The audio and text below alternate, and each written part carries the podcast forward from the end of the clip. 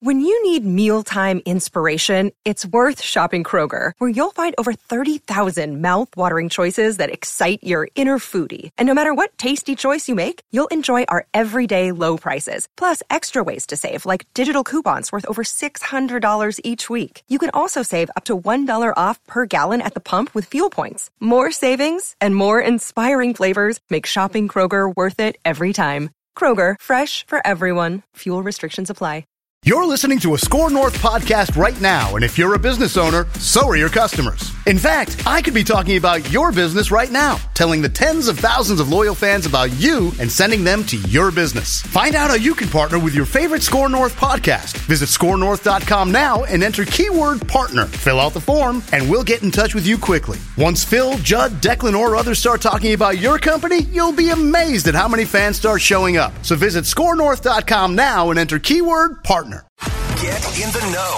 Nonstop Vikings talk. It's Purple Daily on SKOR North and SKORNorth.com. Purple Daily, presented by Surly Brewing Company. I've been saying for years, if, if Kirk doesn't have to throw the ball 40 times a game, you, you guys will be good. And that's not a knock to him. It's just, you know, in, in this league, you got to be balanced, and, and, he's able to play action. He's a, he's a really good play action quarterback, in my opinion. Um, and so when you're when you're able to uh, you know not force them to throw the ball 40 times a game, I think you're pretty good. And you have to do that by running the ball and playing good defense, which comes back to our front sevens have to be good.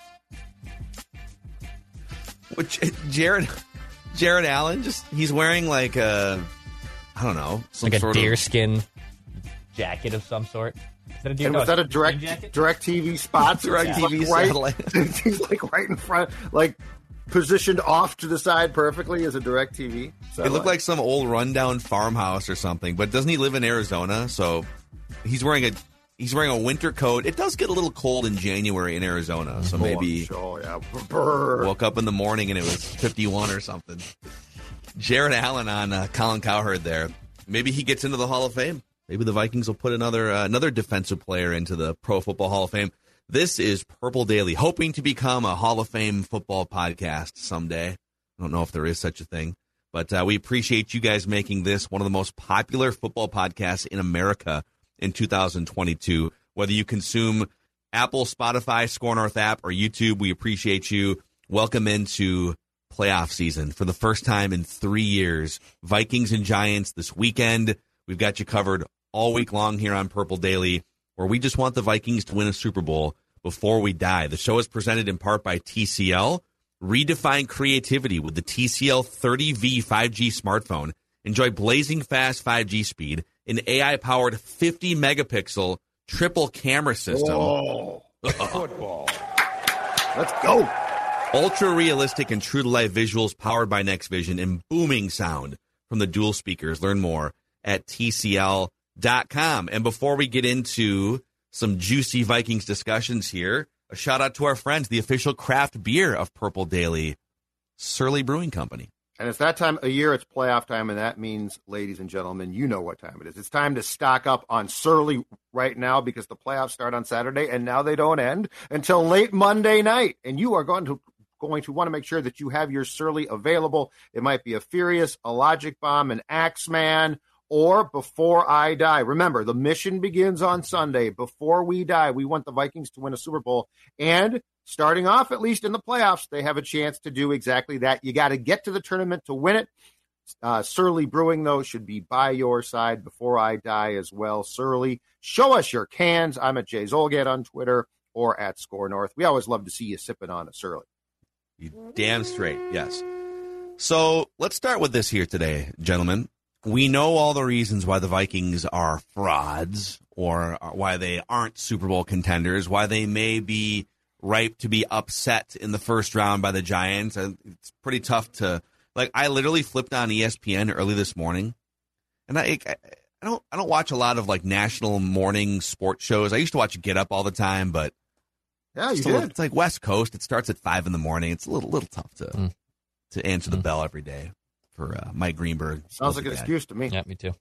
I flipped it on this morning though. I'm up early every day. You're up at 5:05, just I am Mike up, Greenberg. I get up at 8:30 every day, sometimes oh. 8:45, and Such I an early grind. Such an early bird. Literally, the first I flip on the TV. I go to ESPN. What, what are these guys saying about playoff week? The first thing I hear is Domonique Foxworth disrespecting the Vikings, talking about how the Giants are going to upset the Vikings, right? So we know all the reasons why they may not be a Super Bowl contender. I want you guys, and if you if you can't, be honest. Why are the Vikings Super Bowl contenders? Do you have a way to to tell the world that the Vikings can indeed win the Super Bowl? Well, first of all, just quickly off the top, okay? Are the Vikings guilty? And look, I know the losses to Dallas and the Packers were unsightly, okay? But are the Vikings guilty of winning too m- many games? And I ask that question because the Giants are 9 7 and 1. They're in the playoffs. And point mm-hmm. differential wise, they're a minus six. The Vikings are a minus three. So, like, is the premise that the Vikings are frauds because they accidentally won too many games? So, Yes. like, if they had won, if they had won the division by winning 10 games, 11 Ten and games, seven. 10 and 7 then we just wouldn't talk then they would sort of be absolved and not considered contenders is If- that what i'm to take this as What's hilarious is if they were, let's say they were ten and seven, which is probably about where. All right, that's probably where they should be based on like their point differential suggests they should be like eight and nine. But let's say that they're a ten win team dressed up as a thirteen win team.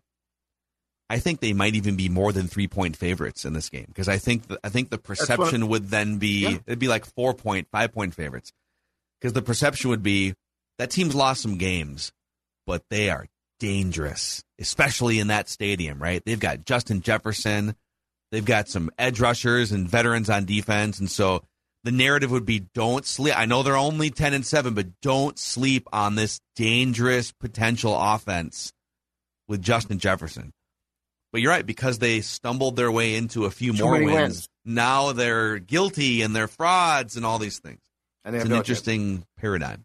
It's very intriguing. Uh, so as far as the question goes um, first of all i think there's an important thing to keep in mind which is once you get in the tournament you've got a chance.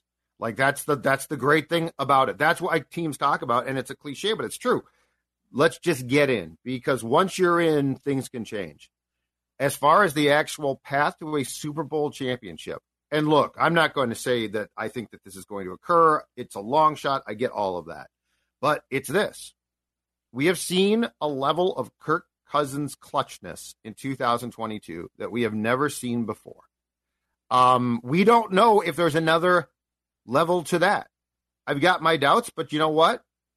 I sure as hell in July wouldn't have told you the guy would have eight comeback wins. I never would have said that. I I expressed my doubt until the season started, and then I still expressed doubts until it just became clear he had eight comeback wins. Mhm. Um, if Kevin O'Connell is on point with his play calling, if Kirk Cousins has another level of clutch, when you look at the skill position players that the Vikings have, now the offensive line problems are real, and and if Bradbury can't play, that's a definite um, detriment. But when you have Justin Jefferson, Dalvin Cook, uh, Osborn, Thielen, and Hockenson, and now you've got, and I know it seems small, but Irv Smith being back gives you potential wrinkles that you didn't have.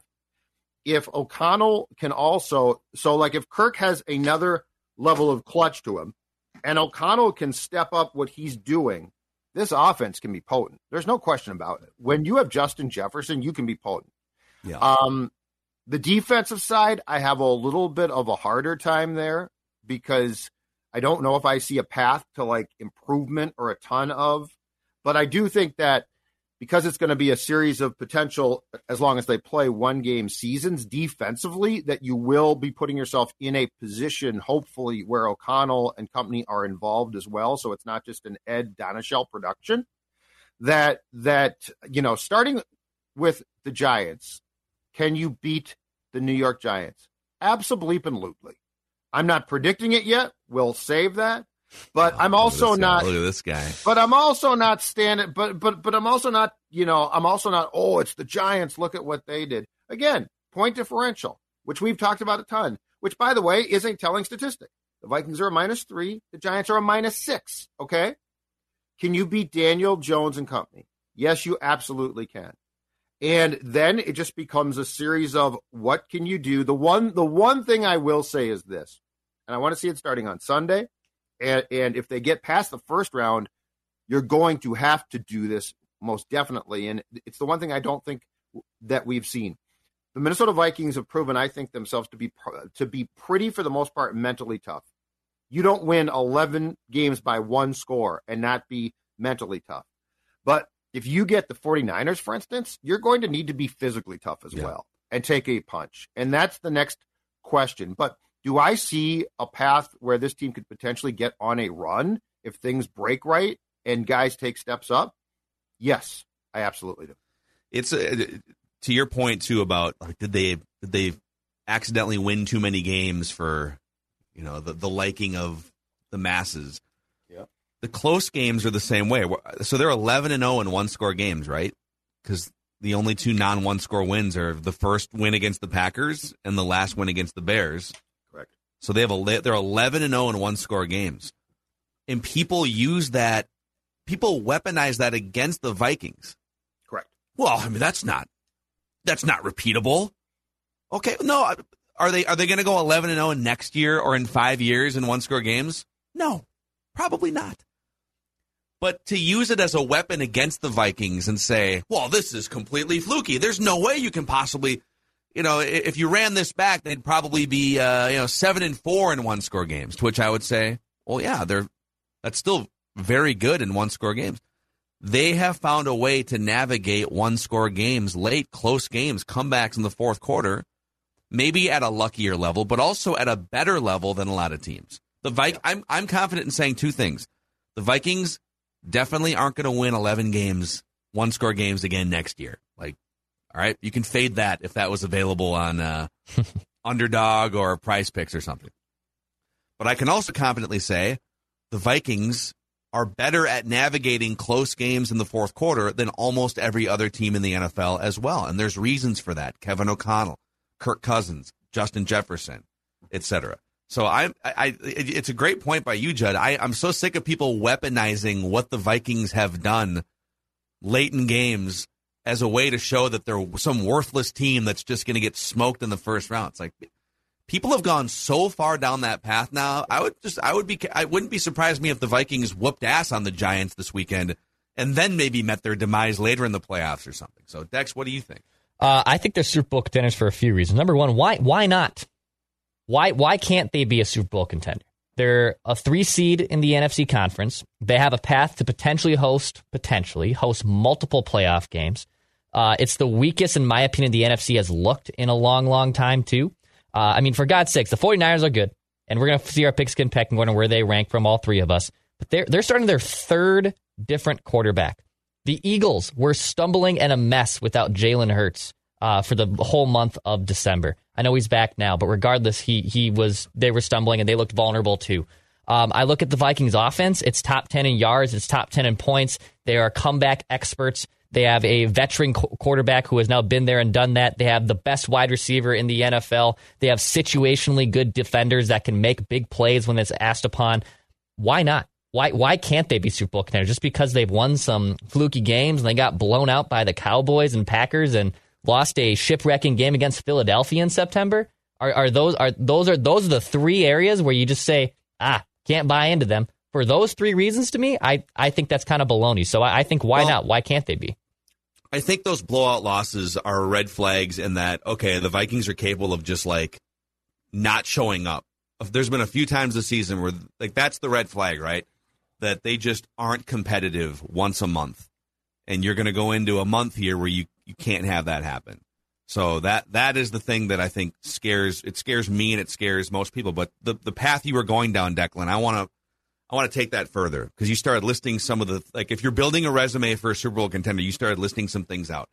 Let's put the record aside. Let's let's say you knew nothing about the way that the Vikings got to the playoffs. You have no idea what their record is.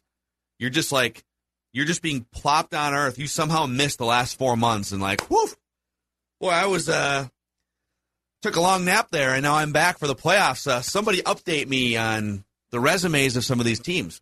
And if I were to tell you, I just started listing some of these you know, in my head while you were talking.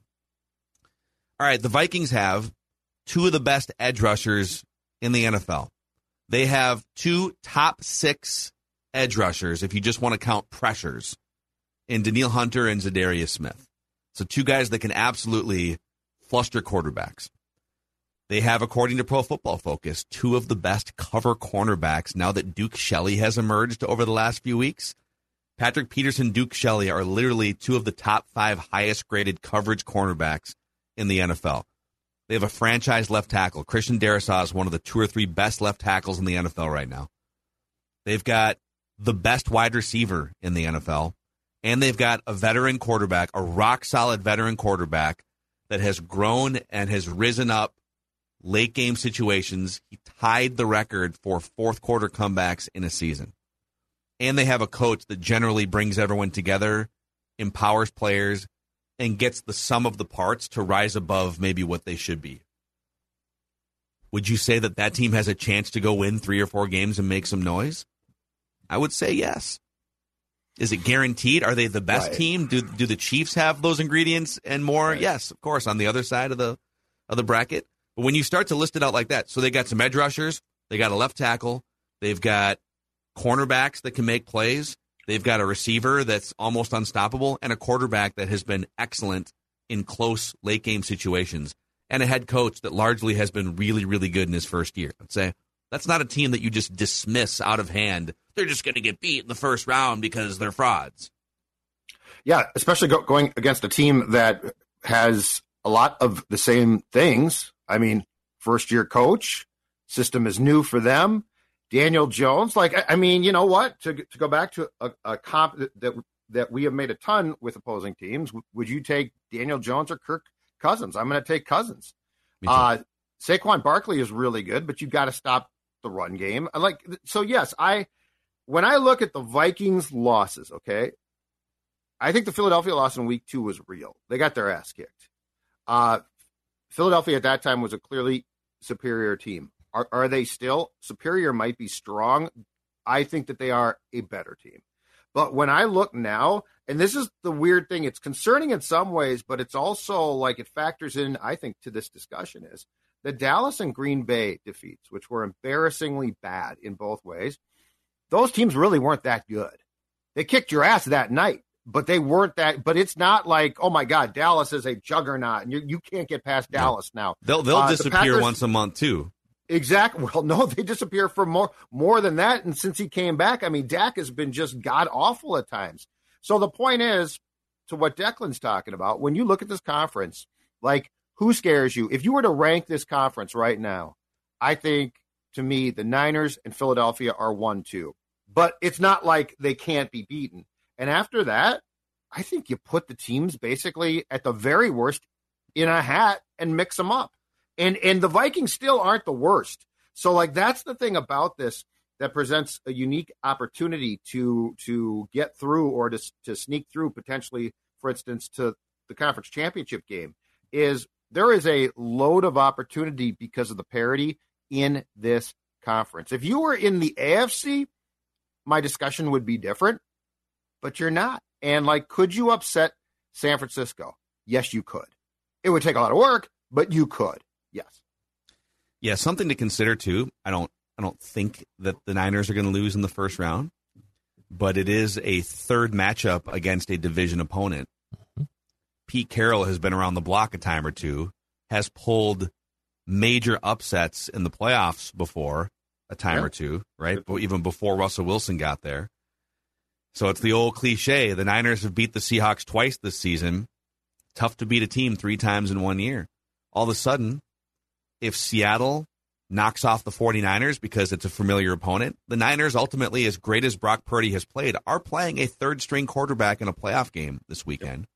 Yep. Crazier things have happened than a division opponent avoiding a third loss against the same team, right? And all of a sudden, if that happens, one of the clear cut two best teams and a team that would host a game against you, the Vikings, if you made it, now all of a sudden it'd be a home game for you in the second round. So there's there's some other factors too. Not to mention the Vikings are just kind of like the football Michael Myers this year. You think, oh, you fire a couple rounds, you kick them out a window, they fall down, break their neck. You think, and like, oh, they're just like back up walking around the streets, Yes. you know, terrorizing people. Down by 17 against Buffalo. Oh, they're taking a knee to win the game. Nope. Michael Myers, the Undertaker, sits back up. Oh, the That's Colts been them. game. The Colts I mean, game. Colts game Yeah. ridiculous. And there's also like there's a there's a Kevin O'Connell. I know we were critical and have been the last few weeks of some things we've seen from KOC. And uh, if you're new to the show here, yes, we can be both critical of something in the That's micro, possible. No, No, no. but praise something in the no, macro. That's not how we do it in the Twin Cities. Nope. Kevin O'Connell can have a bad sequence at the end of the first half, and we can still like the job that he does overall. Yep. And one of the reasons why I love the job that he's done overall is that it's this sort of like uh, cultural magic dust that he has sprinkled throughout the organization. And uh, our friend and your former colleague, Kevin Seifert, ESPN.com, he sat down separately with both Kevin O'Connell and Kirk Cousins to just talk about a bunch of things, but most of the theme was Kevin O'Connell empowering Kirk Cousins this year. And Cousins did his best in this article to like not want to dump on Mike Zimmer. So he was pretty diplomatic, saying, you know, well, listen, I improved every year under Mike Zimmer, which is which is true in some ways. Uh, but I recommend you guys go go read it for the audience on ESPN.com. I want to read you the first three paragraphs right out of the gate here. It's an anecdote from when Kevin O'Connell took over the job, and this to me is an example of sort of the the the empowerment magic dust that he sprinkles on this team to get these guys to believe and to run through a wall and to win games they're not supposed to. In his first team meeting as coach of the Vikings, so this is back in whatever, Kevin O'Connell did what coaches typically do. He turned on the film for the entire team. It was the spring of 2022, and KOC wanted everyone, players, assistant coaches, and staff members, to know exactly what he thought of the starting quarterback he had inherited. So this is Kevin O'Connell in a room in the spring of 2022 for the first time with everyone. Here's a mm-hmm. full roster, coaches, and the big question is, what does he think of Kirk? It's interesting. He worked with Kirk a few years ago. Did Kirk get forced on him? Did he want to keep Kirk? What does he think of the most polarizing quarterback in the NFL that Mike Zimmer didn't really, never really wanted for four years, right? Kevin O'Connell chose a play from the Vikings 2021 game against the Chargers where Kirk Cousins stood in against a fierce pass rush to fire a downfield strike to Justin Jefferson. After showing it on the big screen, O'Connell paused the video and turned to the room. Quote from this is from Kirk Cousins. I remember him saying to everyone in that room that it takes a special ability to sit here, stare down the barrel, and get hit in the face and throw with that accuracy. I was sitting there in the uh, he was empowering me in front of the whole team, Cousins said. That was the kind of funny moment where I was sitting there like, wow, he's just kind of complimenting me and encouraging me in front of the whole team. That was cool. He was doing it for a few other guys too. He didn't just single me out, but those kinds of moments just empower you as a person and a player. You feel like he's not just building a football team, he's building people. Like that that type of vibe, I guess, if you will, Yeah. Is something that is dangerous, even if the Vikings aren't the best team. And O'Connell knew, and it was pretty clear too from his comments publicly as well. O'Connell knew exactly what he had to do to get the most potentially from Kirk. Um, and that's what I that's what I doubted because it takes a lot. Like like in one case you, you have to do that, which that's not the hard part. But the hard part then is to privately take him and say, "Look, dude, you're going to throw some picks. Like I'm going to basically put you in a position not to be irresponsible with the football, but you're going to take risks that you don't like to take and haven't taken. And that's where like the that's where he crossed a bridge that I find to be so intriguing. Um, and the dip in the dip in uh, the traditional statistics too. Like all of these things, there's such a this was such a layered attempt, and it, it's worked pretty damn well uh, to get the most from Kirk though, because it didn't just involve empowering him. Because I think what Kirk loves is to be empowered publicly. So like now he's got his support in front of players, in front of fans, in front of us. Uh, that's important. That's smart. But then to also then take it to another step of privately, I'm sure he had to say, Kirk, okay, let's go watch some film here. And here's where it goes back to the story at the start. I think it was the first OTA where Kirk talked about the fact that he was being asked or he was asked to throw a pass uh, on the first read. And O'Connell's like, no, you have to make that throw. Like, think about that. This guy's not a young guy. This guy is a veteran quarterback who, if I'm not mistaken, is like three years y- Yeah. younger than O'Connell is. And Mhm. O'Connell's telling him, dude, you've got to make that throw. And Kirk's like, okay, I got to process this. So, like, the whole formula of how he built up Kirk and how he has gotten the most from Kirk to me is a credit. It's a Yeah. huge one. Kevin There's also in this article. There's a couple anecdotes about how KOC will, you know, between meetings or whatever, will pop in once or twice a week, grab Kirk. Hey, you and me right now. Let's go watch some film. Let's talk about the game plan. Let's let's read some stuff out. Let's change some things. What do you feel comfortable with? And then uh, and then there's sort of offline discussions out of the office. They FaceTime once in a while. They have late night texting threads. A far far different like than what we saw. It is just like us. It's like our show. No wonder You don't we're build so one of the most popular football podcasts in America without late night text Yeah. threads. Damn right. Preparation. drinking again. So am I. Yeah. Late night text threads drinking and bitching about the Minnesota Twins. Yep. That's how you build a football podcast. Camaraderie gets built that way. we should do a ladies and gentlemen. Patreon. You get to join Mackey, Judd, and Dex text thread for one week, and you get to see everything we talk about. Oh God, that'd be great. So much surly talk. De- Dex just picked up a six of Axeman. Yeah. Now I'm really Let's make it happen. Um, so yeah, I mean, there's a million reasons why they can't win a Super Bowl, including the history of the franchise, and we we know all those reasons. But there's something to keep an eye on here, and and the more I think about this Seattle San Francisco game, everyone's just like dismissing it. I would be careful. That's a hmm. div- that's a third divisional matchup in a season against a Super Bowl winning coach that Yeah. has the full week to prepare here. Pete Carroll. to go back to the question though about the Vikings and like the belief and can they win. I think it's important too that O'Connell, like I think to me personally, there's a clear cut message to send your team, and it's it's crystal clear, and it's this. If you think about this, if you think about how thi- this year is gone, this team won 13 games, and they won a lot of close games, which which we can try to downplay that, or the the national press can, but that's hard to do. Like this is a hard league to go 11 and 0 in one in one score games is incredible. I think the main point though is there is no opponent standing in your way. It's only you. Because if you look at the losses, especially the last three, if if you look at Dallas, Detroit, Green Bay, those defeats had far more to do with the Vikings than their opponents. Their opponents played well, and that's great. But if you look at what this team did in winning 13 games, the reality is this. This team, when it comes to play, when it has its mind right, keeps games close. They keep they keep games interesting. They have an offense that can win late. They've proven that. And so I don't look at the losses and say, um, or or the Colts game. I don't look at that game and say, oh man, the Colts were so good that day. There was no way. As one sided as all three of the Colts, Packers, and Dallas game were, you know what? The main commonality in those games was the Vikings' problems. Mhm. And if you play like you did for 13 games, you're going to give yourself a great chance to win. And that's all you can ask for in the tournament and this league is do you give yourself a chance at the end to win? Because that's how games are won and lost.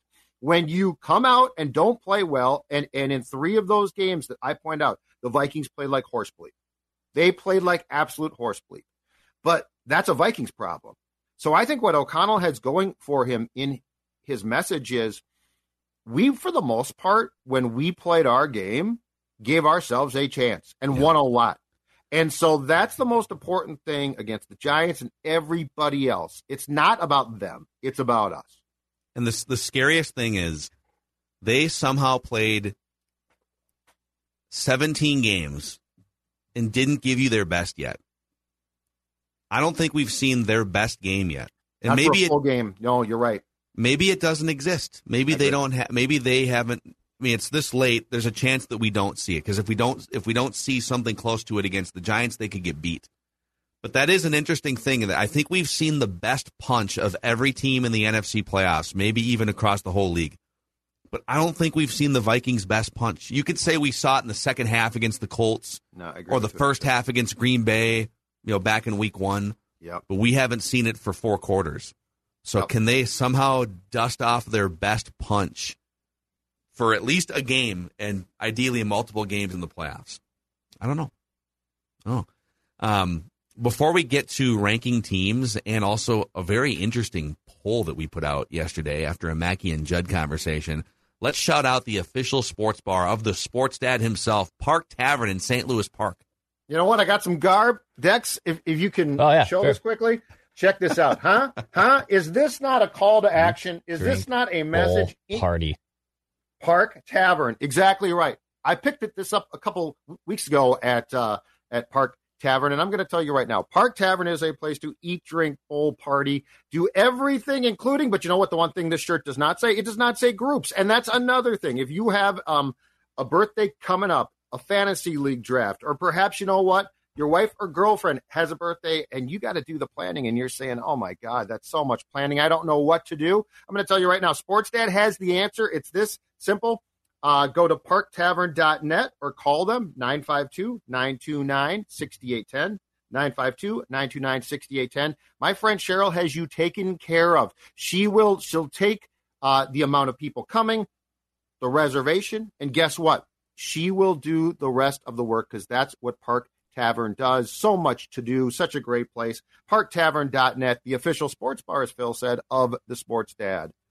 The official dog food of not the sports dad, but the sports dad's doggy daughter Yeah. and uh old Macadac's doggy daughter. In fact, it's uh it's My- daddy do- it's daddy doggy date week as my wife is traveling.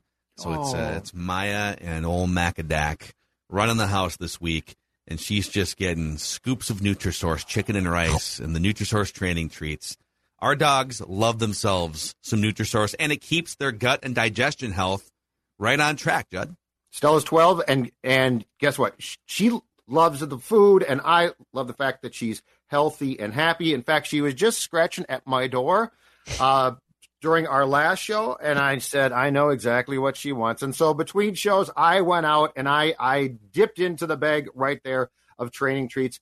Nutrisource, guess what? She went back to the couch, said thank you, Pop Pop, and hasn't bugged me since because what she wanted was her Nutrisource uh, treat, and I knew it, and she got it. And and like I said, the most important thing: healthy and happy dogs leave those of us who love those dogs happy as well.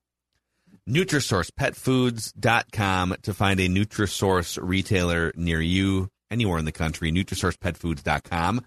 So, yesterday on Mackey and Judd, I gave you guys kind of an impromptu hottest take that I wish I would have thought of on Purple Daily, but you know, sometimes the sometimes the brilliant strokes of, you know, the lightning bolt doesn't hit you until it hits you. It's true. And so I said Kirk Cousins is a, a great four game playoff stretch. If you if he if he play if he does the Joe Flacco thing and wins a Super Bowl for the Vikings, he is essentially a month away from a Hall of Fame bust. And I put the question out because he's got a lot of the counting stats. Like he's like seventh all time in passer rating. He's going to play a few more years. He's going to wind up climbing some yardage rankings. He's going to climb the all time touchdown pass leaderboard into the top 15. So if, if he has counting stats, and granted, he'd have to do it for a few more years, and a ring, now all of a sudden he's in a conversation that he wasn't before, right? So I put the question out on Twitter. If Kirk Cousins leads the Vikings to a Super Bowl this season, will he be a Hall of Famer? 3,600 votes, so pretty decent sample size of Vikings fans. 51% say yes, carve the Hall of Fame bust if he leads the Vikings to a Super Bowl. 49% say no, still not enough, that he would either need another Super Bowl or, you know, an MVP or, you know, whatever it may be. So what what do you think would have to be added to because I don't think he's anywhere close now. Because it's like there's been very little team playoff success with him. He's won one playoff game. Yes. So it, there would have to be a Super Bowl and then probably another meaningful run or something and or an MVP. I don't know if he needs an MVP. Yep. If he has a Super Bowl, probably needs one or the other, and then like three or four more years of great counting stats. So that's kind of what lacks on his resume right now. But it is kind of crazy that like there's there's a couple boxes that he could check, and he would be in this discussion. Two Super Bowls. I think two. Okay. Um, be, because I also think so. I think what you could do is if he could win two, you, could also clearly look at the line and say when Kevin O'Connell took the Vikings job, Kirk Cousins changed. Because what he didn't have at all going into well last year especially, but I, I also think that it was pretty doggone important that he won uh, eight comeback games in the fourth quarter this year. What he didn't have at all previously was the clutch gene. So now he sort of got that. Like he or, or he does. He definitely does. So I think if he wins a Super Bowl, plays for and let's say he plays five more years. If he wins two Super Bowls in that time and continues to put up the counting stats, but now his teams are winning, I think that is the key there. Uh, because yeah. the voters would like the fact that you also could clearly look at the line where Kevin O'Connell, because now you can sort of blame all the past sins on the Zimmers and the Washington years, right? Because until now, it's been on Kirk too. Um, and it remains on Kirk right now. But my point is, if you can look at a clear fork in the road and say, at this point in time, Kevin O'Connell became the Vikings coach, Kirk became clutch, he started to win. The counting stats went down a bit, but they weren't terrible. Yes. So, but I think it's two. I, I think he would need to win two Super Bowls to achieve that. Yep, because part of it too is like the, the much of the conversation surrounding Kirk is is either one of two things to this point in his career. It's he is uh, I, I would say it's actually, well, it's one of two things. It's he's garbage or he's a stat patter or it's something along those lines. He's just a, a hollow stat guy. So it's people that just dismiss yep. him out of hand. Or it's people that recognize that he's talented but defend him and try and explain why this or that isn't his fault, right? Well, the the 500 record going into the season isn't his fault because blank and blank and blank. But just explaining why it's not someone's fault isn't going to get you into a Hall of Fame discussion. You need to be, like we talked about yesterday, the solution and the reason for why your teams are driving yes. success on a regular basis. So you're right. If, if this is the first year of a multi year run of like, oh, a Kirk Cousins led teams, winning 13 games, winning 11 games, winning a playoff game or two, winning a Super Bowl, he can help sort of guide that narrative between ages 34 and, and 37 or 38? I think he has to win at least a Super Bowl and then probably another playoff run of success and like five years of more Kirk statistics. Like I, I think yeah. if, if he gets a Super Bowl, he has moved the car significantly in the direction of a bust. Um, and then he probably needs five, six more years of being a legitimate starter and then probably also maybe another playoff run or two to really solidify it. Yeah, yeah, that's kind of where I'm at. Yeah, I'm going to. I'm going to. I think you know the thing. Like, so Eli got two, but there were some times where Eli was like the worst quarterback in the NFL. That's what I'm the thinking, NFL in picks and yeah.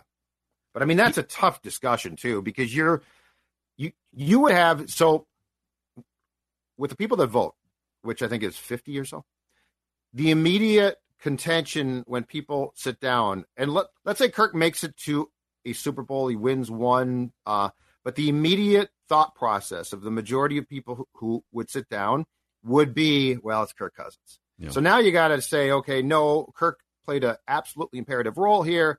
So I think if I think if he had two, you'd be on the right track. Yeah. Uh, if he has one, borderline, but it also depends. Then does he have one but he played five more great years and, and made a Super Bowl and lost as well. So, like, and I do, I think the other thing, as we talked about yesterday, that's going to become intriguing here is I think the it's going to become harder and harder for quarterbacks to get in. Like, they're still going to get in, but I, you know what? The rules are going to be held against them. Should Matt Ryan get in? Say, in my opinion, no. There's, I saw some email today of like the there's like some formula. It's like a PR email from some something that there's a formula that lists the most likely current NFL players that are going to be future Hall of Famers, like Brady, Rodgers, Aaron Donald. Oh, Matt Ryan's like sixth, but Matt Ryan is the is the classic example of what you're talking about, which is it's the quarterback friendly era. He did win yep. one MVP, but he's been very, very, very good in a quarterback friendly stat era for like 15 years. No, I think you have to be better than Matt. Like, there's got to be. He's Matt Ryan's like the. He's like the Hall of Fame gate or something. The, he's like the, the Super first Bowl guy. loss will be held against him as well. Yeah, it should be his fault or not. It's going to be held against him. Well, the defense gave up. Yeah, the yeah, it doesn't matter. Didn't score. You are you, second. You half. are when when you do the the presentation for a player you basically have a group of people who are looking to say, yeah, but. Mm-hmm. Not, oh yeah, let's put you in. Yeah, that should be uh that that loss should definitely affect him. Do you guys want to rank some teams for the last time this season? Let's do this. The old pigskin pecking order. This is emotional. I'll let Dex put this up on the screen here. Every week, we get together, our little committee here, the CEO of Vikings Twitter, myself, the clickbait officer of Purple Daily, and the chief beverage distribution officer, Judd. And we rank the 10 best teams in the NFL, and then we put the aggregate together. We bring it to you in our pigskin pecking order. The Kansas City Chiefs remain the number one team in the NFL, according to all three of us. All three of us have the Chiefs at number one. There's a little dissension at number two, but the San Francisco 49ers are now the number two team in our pigskin pecking order. So Dex and I both have them number two after yet another impressive win. Judd, you have them up to three. Yep. The Buffalo Bills are third. So Judd, you have the Bills second. I have them third. Dex has them fifth. Aggregate has them third. Eagles four, Bengals five. So I believe all of us had those five teams in some order as the five best teams in the NFL. Tough to poke holes in this, right? It's tough to find a team outside of this that would be above any of these teams. Absolutely. Yet, anyways. All right, number six, the Dallas Cowboys. I tried to move them down further, but like it's hard. It's, I know. I did the same. I did the same exact thing because I'm not really impressed right now, but I struggled with this one. Dex had them seventh ahead of the Vikings, and you had the Vikings. We'll get to where we all had the Vikings, but uh, Vikings are seventh here collectively. Ravens eight. I actually had the Ravens out because their quarterback situation continues to be weird. You can keep saying like the but if Lamar Jackson, but if Lamar Jackson. Well, but at some point, but if Tua, okay, well, where are they? They're not playing, so I don't know. I don't know. The Ravens without Lamar Jackson are kind of a weird deal. Yeah. Char- Chargers nine, Jags ten, Chiefs, Niners, Bills, Eagles, Bengals, Cowboys, Vikings, Ravens, Chargers, Jaguars. Worth noting, uh, there was one other team that received a vote, and it was me voting for the Lions. I had the Lions ranked eighth, above the Jaguars and above the Chargers. Collectively, we had the Vikings sixth. Declan had them sixth, and Judd, you and I both had them seventh. It's like the the Ravens, the Chargers, put the like- Lions eighth and not tenth. yes, Wow. I mean, look at the dude. Look at the last two and a half months. Do you think the Lions are a better team than Trevor Lawrence and the Jags and Justin Herbert and the Chargers? Yes, I mean, I, do. could see putting them tenth, although I wouldn't have, but I could see tenth. I think eighth is. I uh, think they have more creative offensive play calling. I think they have uh, a better roster for sure than the Jaguars. And I also think people are sleeping on Jared Goff. Jared Goff had an incredible season this year. The second Jared half, he was Goff awesome. had like the fifth Yeah. best passer rating. He had a high QBR. He only threw like nine picks all Keep year. in mind though, that Packers win, while great fun, was a game in which they they were playing to win that game solely and had had no playoff implications. When it mattered here, Dan Campbell on fourth down kicked a ridiculous field goal and lost that game. So like I still hold that against Detroit. If Yeah, but, Detroit like- had played but you could play this game with pretty much all, any of these teams. The Chargers had some head scratching things throughout the right, the- but I'm just saying on Sunday night, Detroit was absolutely just playing for fun. And they won because of that. if the I- put it this way, I think if the Jaguars and the Lions played a neutral site game right now, I think Vegas would have the Lions as a favorite. I'd pick the Jaguars in that. I'd probably take the Jags as well. So Okay. Doug Pederson action for me. Doug Pederson did a great job. He's That's definitely in the mix for job. coach of the year. Of Um, but we're ta- we're talking about a bunch of not, like nine and ten win teams here, and the Lions are one of the nine win teams in the NFL. Yes, eight, So- nine, eight, nine, and ten were very difficult. Like Yep. they they could have been a lot of teams. Yep. And the Jaguars, how do you not root for them in the AFC? They get the Chargers out of the gate too, so you get you get Herbert versus Lawrence. The quarterbacks in the AFC playoffs. Oh my god. It's ridiculous. It's like a So bunch of much fun. future Hall of Famers. Mahomes, Hall of Famer. Josh Allen, probably a Hall of Famer. Yes. Joe Burrow, probably a Hall of Famer. And then who knows what's going to happen? I mean, if Lamar Jackson comes back, then you get Lamar Jackson, MVP. Justin Herbert, probably a future MVP. Trevor Lawrence, probably a future MVP. Just a, ri- a ridiculous bracket on the AFC side. So there we have it. The Vikings sixth, seventh, and seventh in our pigskin packing order, boys. Football. Boom. Boom. Judd, do you want to do you want to guess the PFF grades for the full season? Sure. Top three for each offense, defense. Yep, we're looking for. So this is old, grizzled, Yeah. foot football. the offense veteran. shouldn't be too hard. At, at least two of them on offense shouldn't be too hard. We'll I mean, see. They're, they're slam dunks. never I think.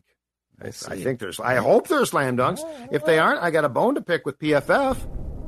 So Judd is going to put his eye test to the test against PFF's scouts.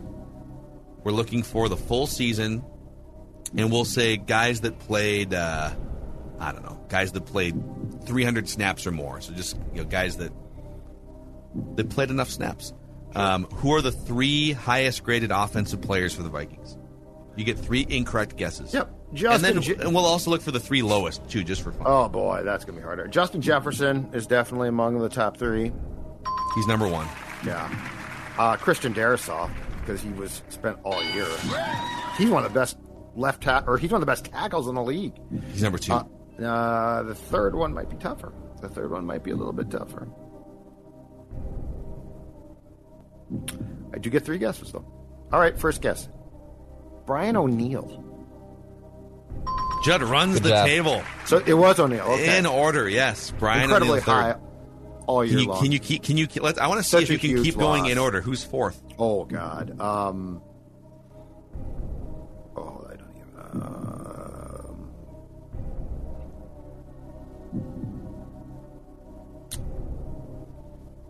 who would be fourth? My God. Uh, do, do, do, do, do. It wouldn't be Thielen. It wouldn't be Dalvin Cook. It wouldn't be Osborn. Uh, T.J. Hockenson.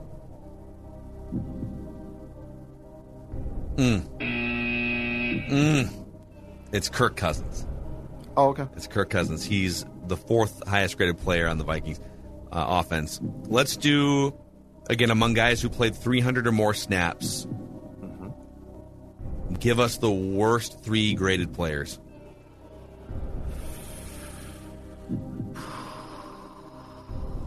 Ed Ingram. Just want to make do some math here, make sure. Okay, yep, he's the second worst.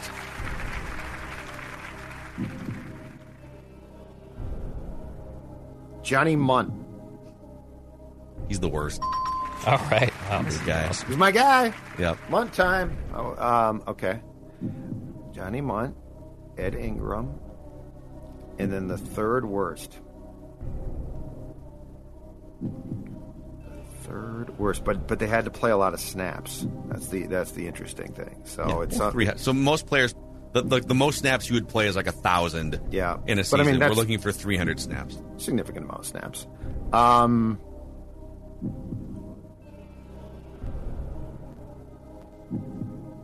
Dalvin. It's a good guess. It's not Dalvin.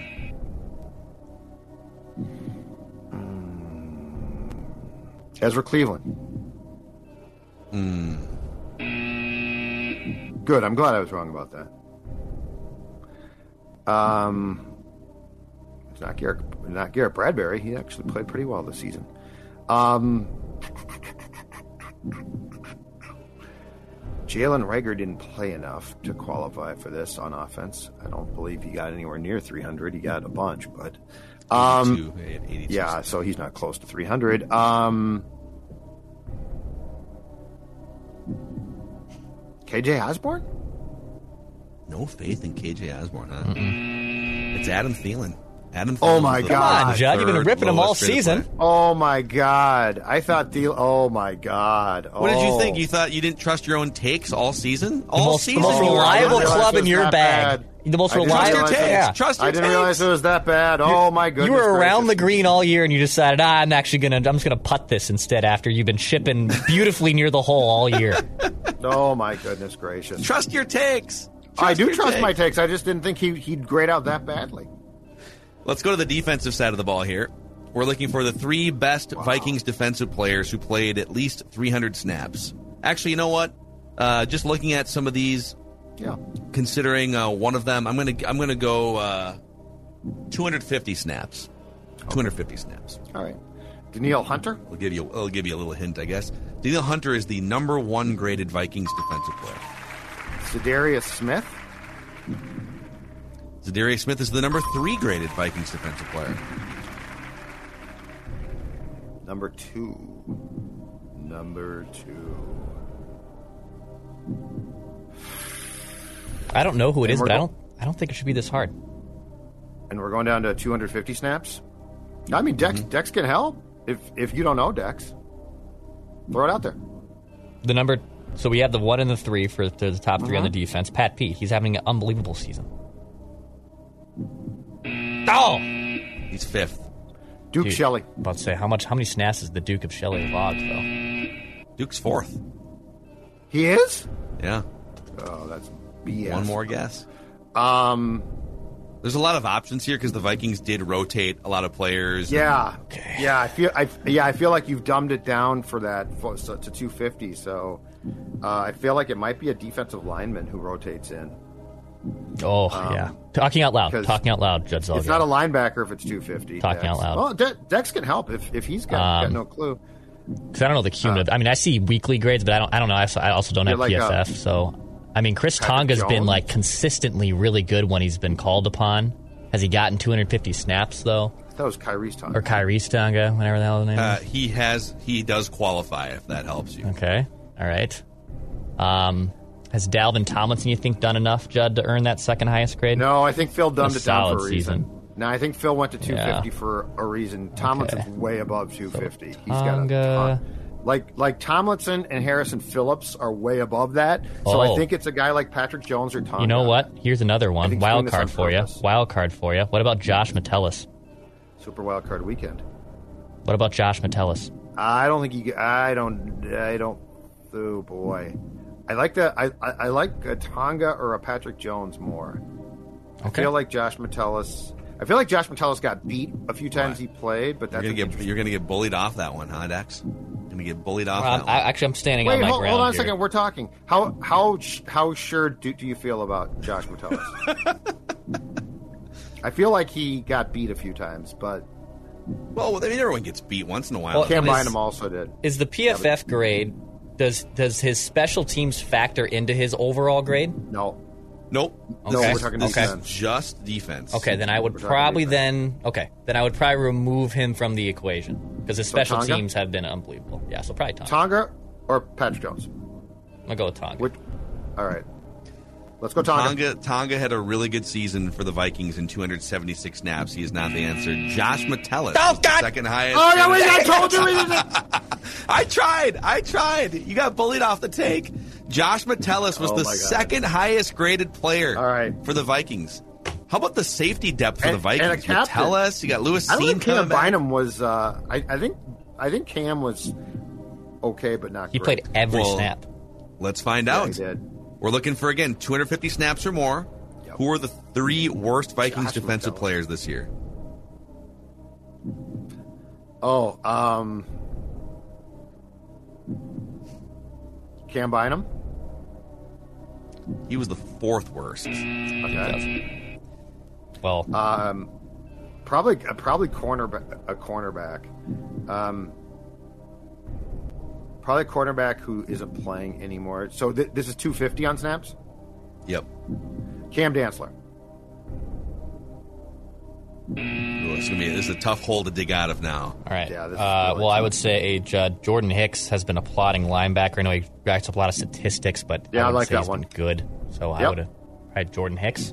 Let's Jordan put out Hicks. there. Let's put it out there. He's kind of mid pack. He's kind of mid pack. All right. Oh boy. All right, so it is Chandon Sullivan was the worst graded player Oh yeah, I should have defensively. I should have guessed that one. Yeah. Jonathan Bullard played Oh, wouldn't 318 have got that. Nope. nondescript snaps on the interior. And then DJ Wonnum had kind of a Oh, really? season this year. Yeah. Okay, interesting. I didn't. I wouldn't have guessed him. You know, DJ Wonnum, yeah, he played They 560 got Sullivan. snaps, and he didn't grade out well in really any category. So, I should have gotten Sullivan.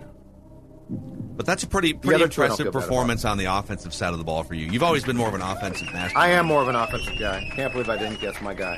That's 19. why you went on the offensive to turn your life around and lose weight a year and a half ago. That is uh, that is absolutely 100% correct, Phil. And I did do that through the help of my friends at Livea Weight Control Centers. Look at the guy on the left and look at the guy on the right. Now you're saying, Judd, if Judd Zulgad, if Sports Dad can lose weight, how can I? Because I know that I can do it too. And I'm going to tell you right now, if you if you want to drop weight, it's this simple.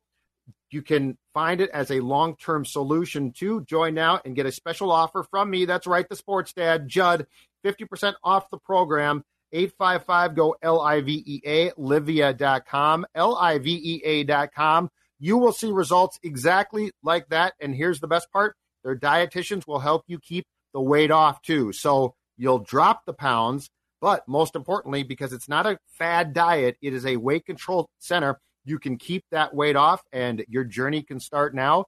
Livea, L I V E A dot com. Lots of folks in the PD family have joined and seen the results. So why don't you do the same? Livea.com is where the new you starts. Boom. All right. And that's a wrap on today's Purple Daily, where we just want the Vikings to win a Super Bowl before we die. And we laid it out for you. All right. All this doom and gloom surrounding a 13 win team. Uh, we'll be back with some predictions tomorrow. Write that down Wednesday. And don't forget, you can find all sorts of stuff across the Purple Daily podcast feed and YouTube channel. See you tomorrow.